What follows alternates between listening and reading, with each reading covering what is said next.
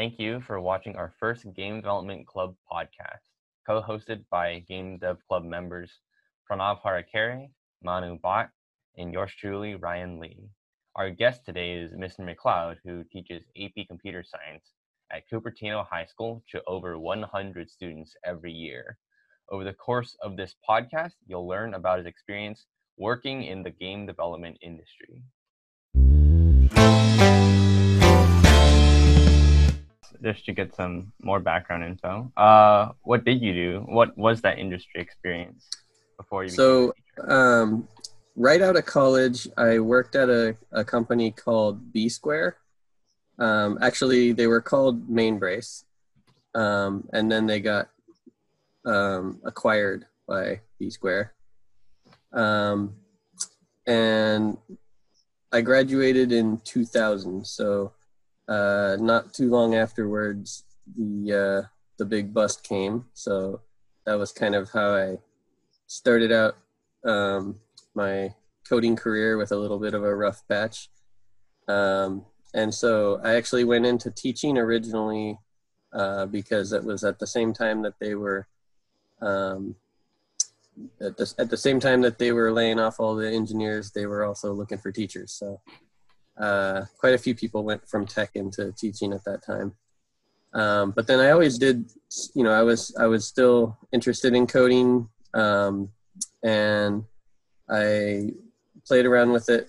Like I, I was especially interested in in making games, um, and actually developed I, I got i got hardcore back into it um, when i i decided i wanted to make an uh, iphone app um, and i made a uh, a roguelike game which is still up on the store called seed of evil um, nice name cult game it has uh, you, you can either play it with uh, normal mode or you can play a permadeath mode. Permadeath mode is super hard. Um, I looked at the the leaderboards recently, and there's there's literally two people who have beaten my game on permadeath. and Very recently, like literally the second one just beat it on like Monday. What? Oh wow! It's actually getting a. It's still getting a. Wait, how long ago did you make it? So it's actually been out for a couple of years, and I've tinkered with it here and there. Um, and it's definitely, you know, it's not a blockbuster hit. It's definitely one of those like if you're hardcore into like difficult games and and you like the old style roguelike uh, experience, uh, the unforgiving dungeons that can, you know, you can be all high on how strong your character is, and then all of a sudden, oops, I messed up. Now I'm dead. um, what, what, what kind of game engine was this developed in?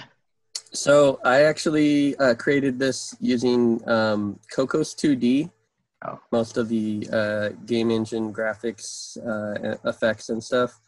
Um, and I actually have a combination of like Cocos 2D and like native iOS views. Uh, I kind of intermixed them a little bit, um, but for the most part, uh, the graphics engine is Cocos 2D, and then some of the UI I use native like table views and stuff from uh, the the native from the iOS library. You still update the game? Um, not a lot, but I've updated it I update it sometimes, and I still get you know people ask for a few features here and there. Um, so not as much as I used to, but I've I think I've updated it as recently as like last summer at least, for yeah. sure. Still working on it, still playing on it. Hmm. Yeah, it's kind of like a, a has a little small community. They're into it pretty good. Mr. McLeod, uh, did you make any other games, or was that your basically only major one? So um, that was like my main like published game that I made completely 100% myself. Um, I did all the artwork, assets, and either well, just to clarify, I either got assets from um, I did a mixture of getting assets from uh, mostly opengameart.org um, and a combination of that and like creating my own when I needed to. And um, I did a lot of modification of the ones that I found there. Um, but so it's kind of like I was all the departments. and I actually even made the uh, the music was completely made by me on um, uh, actually, some of the music was made by me. I have to modify that. Originally, all the music was, and then I added some extra music that was really nice uh, to to add some more variety. But uh, but yeah, I, I even like composed and and recorded music on uh, uh, GarageBand. So that was pretty fun. Um, and then I also so then I worked in uh, my second round in the tech industry was after I got back into making games again. Um, I went and got a job at a company called Game Closure, um, and they make uh, basically they make games in JavaScript um, and release them on all sorts of platforms. Well, it just it's just it just became summer, right? Uh, twenty first of Yeah. June. Yeah. yeah.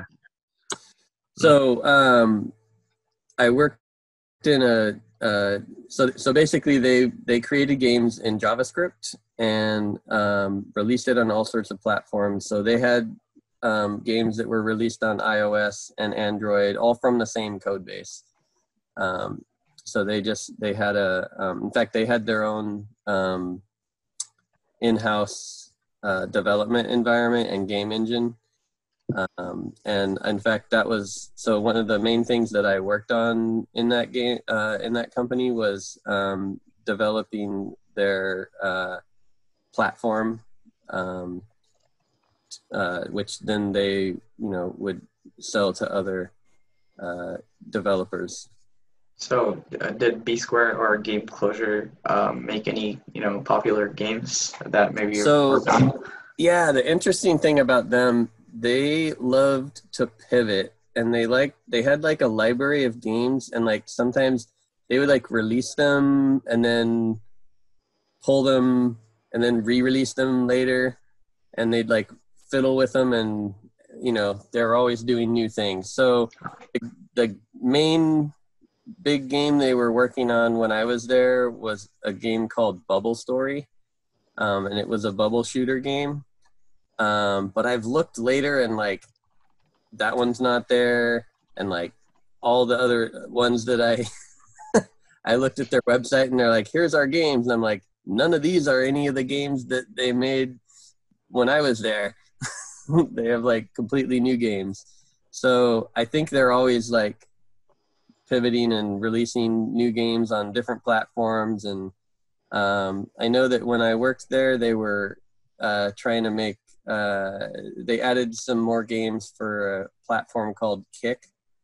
I don't know if. Do you know about Kik?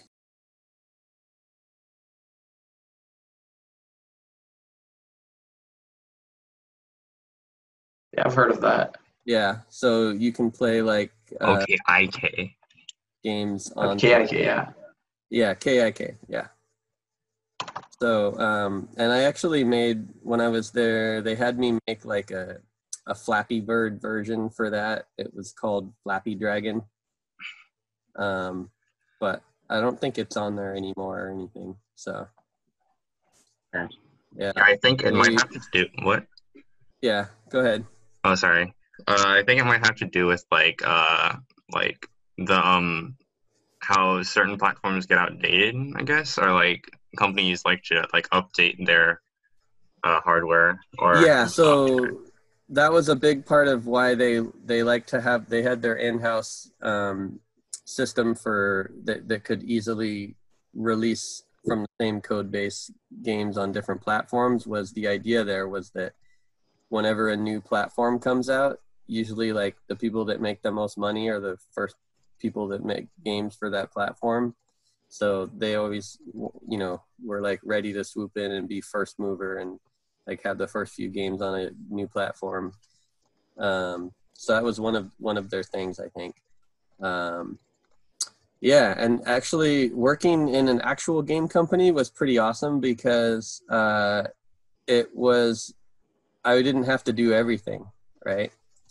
Um, I had artists that could like get me the artwork that exactly was what I wanted. I didn't have to just like look around and see if I could find something that that uh, went with what I had. I, I could actually get it custom made. It was pretty awesome. Um, and just working collaboratively with them on special effects and stuff was was pretty cool. Yeah. Yeah. And just having another person to um, they they had um, product managers that would um, that were basically the the would make decisions about like okay here's the way that we want it to be. So um, they helped with the, a lot of the planning. Um, so that's something that's uh, i'm not sure if, if people know when you're going into game any like whether it's game development or any kind of software development um, there's lots of roles you can go in that don't directly do code. Um, it's more like you do all the planning for um, and working with the customers to decide like exactly here's how things are going to work logically so that when someone codes it they're not just like making it up as they go along. Like it sounds like you have the artists like who are like make who like design things for games. Uh the project manager who had like the main vision for the project obviously. Uh Yeah. and then you said you had like people talking with customers Well, so um, if you were making a product, if you were making a product for like on order from a customer, and it could be you know from like a company that wanted you to make a certain product, um, then the product manager and the UI, UI designer, UX designer, right, user experience, um, would want to discuss with them and, and solidify exactly what they want. Because one of the biggest things with software development is you might make something that you think is cool um, but then other people don't or uh, in particular the person you're making it for doesn't want it that way you know? So you want to make sure that what you're building is what you know your customer is expecting. Now in the case of you know if you're making games and and you're just releasing them and the game the, the customer is of course all the other people out in the world that are going to play your game um, uh, you can sometimes still get feedback from the customers um, by doing like a beta test and then they can tell you what they like but you kind of have to have something first usually in that case. Um, so but the most important thing was that you had to know exactly what you were making before you made it because I, I did have an experience where that didn't go right where um, i made the same tutorial several times because uh, it wasn't clearly established exactly how logically things were supposed to work. Um, and you know finally uh, myself and the senior developer i was working along with we're just like okay let's hold a meeting with the product managers and like let's establish once and for all how this is supposed to be so that we aren't you know going around and around in circles here. Because the right process is that um, you have a clear not just written but also like pictures. So the artists will also draw up like a mock-up of like here's a mock-up of like the ui that you want if you're adding a new ui scene. Um, and so that you're not just like oh well, i think the button should just go there right? The programmer doesn't decide necessarily where the buttons go. All of that's decided by the ui designer or the product manager right? So that before you do all the coding to place everything where it needs to go uh, it's already been decided what it's supposed to look like Uh, are there any other like major differences between like working as a solo game developer and then working in a game company? Like you already mentioned how you have the artists doing work for you, but is there anything else that stands out to you? Well, I think uh, when you're working solo, it is a lot easier. It's not better, but it's easier to break the rules, would be a bad thing because it's easier to just sit down and start coding without having a clear plan. Because then when you're done coding, I guess that's the plan, whatever you got, right? um, whereas if you're working with a team through, uh, you know, a, a, it's a lot um, less likely that that that the process would look like that because your teammates would be like, "Whoa, wait! Before you get going, like, let's clearly establish what what we are doing here, right?" And especially if you're working with the other thing is if you're working with multiple coders, like, you have to communicate. But yeah, I mean, working in a team is harder at first because you can't break the rules, so it feels harder, right? Like, you can't just start coding without having a clear plan for big picture how's this going to look right? Because otherwise how are you going to tell your other teammates what they're supposed to do? What's their part of the plan right? Um, and you should follow the rules when you're working on your own too. Um, and i discovered that in my uh, you know throughout through the years of developing you know i've definitely had my share of like wasted time when I spent a long time like making something and then when it was done I decided that isn't I don't like it. So I made it again different and I still didn't like it and then finally I was like yeah, maybe I should just like get some, you know, uh just draw what it's supposed to look like and decide and and really plan out exactly how I want it to look and how it's supposed to work before coding. So I mean, I've definitely learned some of these lessons, you know, the hard way myself. Um, yeah. Generally, Uh, like what kind of programming languages or tools did you use to make your games? Uh, the game that I made um, that I was talking about in uh, earlier, I made in Objective C Oh, for directly for iOS. Um, and you know, I've made games, small games that I haven't necessarily like released in all sorts of platforms. Um, Okay. But I think JavaScript and uh, Objective C and Java are kind of like probably the three languages I've used the most. And of course, Java and JavaScript are the ones that I use the most most recently because those are the ones I'm teaching classes in. yeah. Um,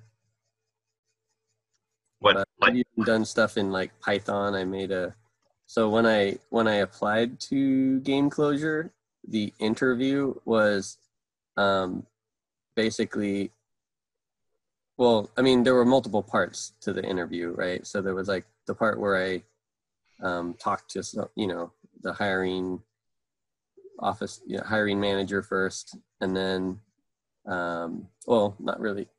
Yeah, he was like it was a small company, so it was like there was like office manager slash HR, you know, kind of guy that I talked to first. And then I got given a project to do. So the project was to make a chat server. Um, and it was kind of open ended in that, you know, you have a basic requirement that it's a chat server. And then from there, add as much as you want. Um, so uh, I ended up using PHP to make the um, chat server, uh, like the the server side, and then I ended up making two different clients.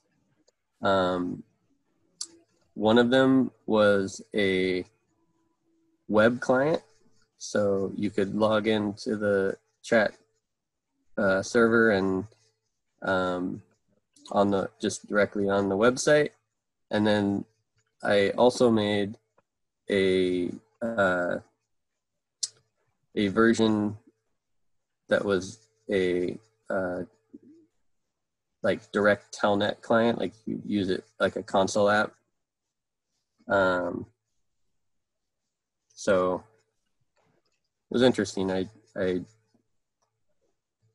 had a lot of fun learning in that project because that was like the first time I'd ever like made a server before. That was like the first time I really like made anything like a chat server. So it was an interesting problem because when I got it, I was like, "Holy smokes, hmm, that's cool, pretty fun," but I a little bit scary because I'd never done this before. um, but they ended up liking it quite a bit. They said it was, uh, I mean, obviously I got the job, right? um, How many programming languages do you know? You've already mentioned uh, PHP, JavaScript, Objective C, and a few more. So how many do you know? let's see. Yeah, so there was like, I mean, there's different levels of like knowing. Yeah. Like, I've done a few things in Python, but I wouldn't say I'm, you know, I'm that great at Python. I've like just done a few problems on CodingBat pretty much. No. Um, and uh, although actually the interesting thing is, so then some of the code when I worked at the at Game Closure, um, their server side code was in Python. So even though I didn't know Python, I had to debug a few things.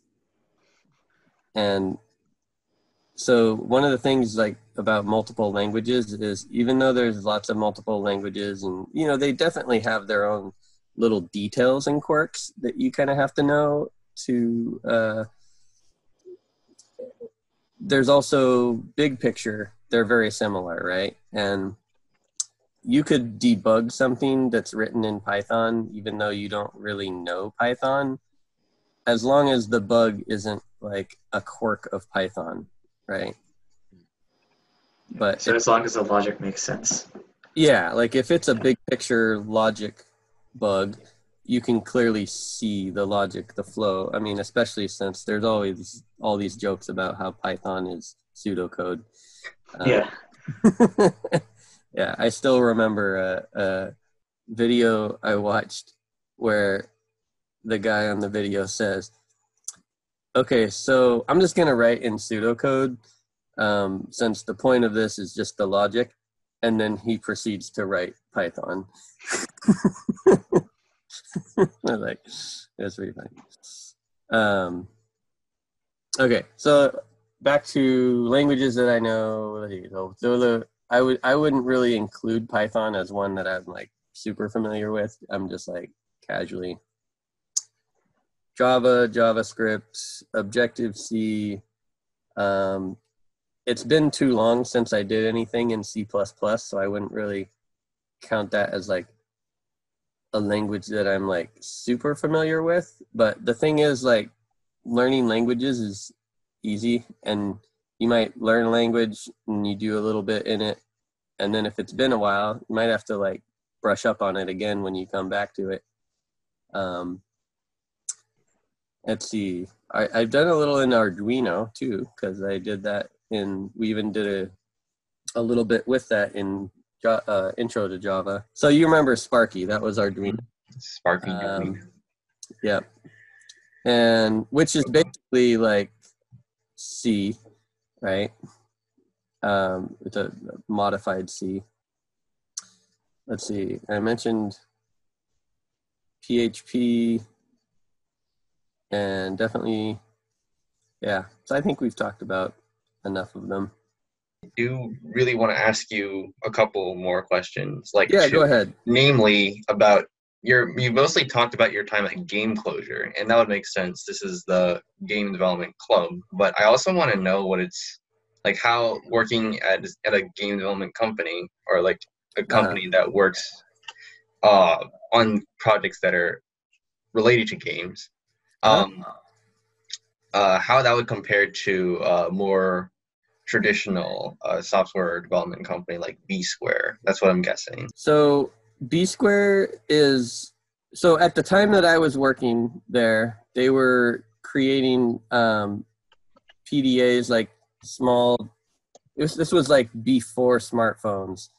So these were like the pre-smartphones, right? Like the little miniature computers that you could, um, you know, write notes in and stuff like that. And it was it was definitely um, very early in the space. Now they're actually I looked them up there uh, to see what they're doing now lately, um, and they've they've definitely uh, pivoted to like fully IoT now. So, um, but what I did there was a lot of work on like making drivers um, and uh, kind of like a lot more low level stuff. It wasn't like UI, like I, I wasn't making any like any kind of user interfaces or anything like that. Um, it was it was more um, under the hood, like drivers and stuff. Uh, so as far as like the um, product I was definitely a lot more excited making games than I was making drivers. Um, but there's still something fun. It's kind of like, you know, if you've ever, you guys have done enough coding that you can have tons of fun on like a CodingBat style problem, even though it's not like you're making some awesome program that people are going to have fun with, right? Like it solves a problem. So, um, yeah, and actually that that job I was writing in C++. Um, so, but that's definitely one of those where it's like it's been a long time since I did C++. uh, Objective C is kind of similar, but but uh, and you can actually mix in C++ with Objective C. Um, but there's also major differences but yeah so the the diff i guess what you're really asking for is what is the difference in like uh what you do on the job? And ultimately i would say programming is very similar whether you're making a game or making any other product really.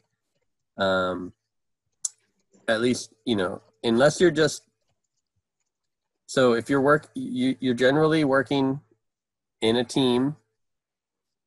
You have to have a clear plan of what exactly are you supposed was what is your code supposed to do. Um, and in the case of uh, games, you might have to have a, a good idea of like what is it supposed to look like too, right? If you're doing the front end um, so you'd be working a lot more with the U, UX uh, designer and product managers. Um, but yeah, I mean, I think that the process is very similar regardless of what kind of software you're making. Um, I wouldn't say that like working at a game company, um, the process is totally different. Although the people you work with might be different. Like you you wouldn't be working with artists if you were just writing drivers, right? um, but you could definitely be working with artists if you're making a web app that's supposed to, um, you know, help people buy groceries or something because the artist's going to help design the the website and and how is it going to look and um, draw the little graphics in there and you know so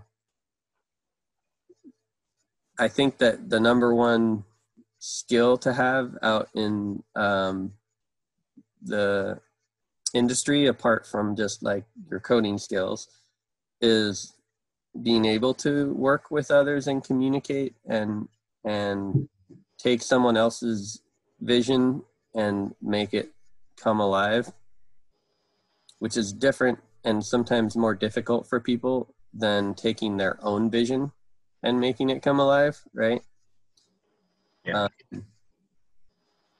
because being able to understand what they want is is a, is a different story uh, that's what successful teams do though because if all you're doing ever is just making what you want then you're you're losing out on most of the other teams ideas right So Yeah. Hmm. Altruism, I guess, is pretty important uh, in any software or well, any job, really. I guess. Yeah, collaboration skills are huge Yep. the, and these days there's very i mean you can definitely like i guess i proved it that you can definitely make a full application on your own um, but it's a lot more common more likely that you're going to be making things with other people and certainly you'll eventually make stuff with other people unless you completely go like I'm just gonna make a total I'm I'm never I'm gonna make independent projects and that's it and that's all I'll ever do, right? Like I don't know. That's unlikely. For the Java students. Yeah. Ah. Right. Well, thank you for that.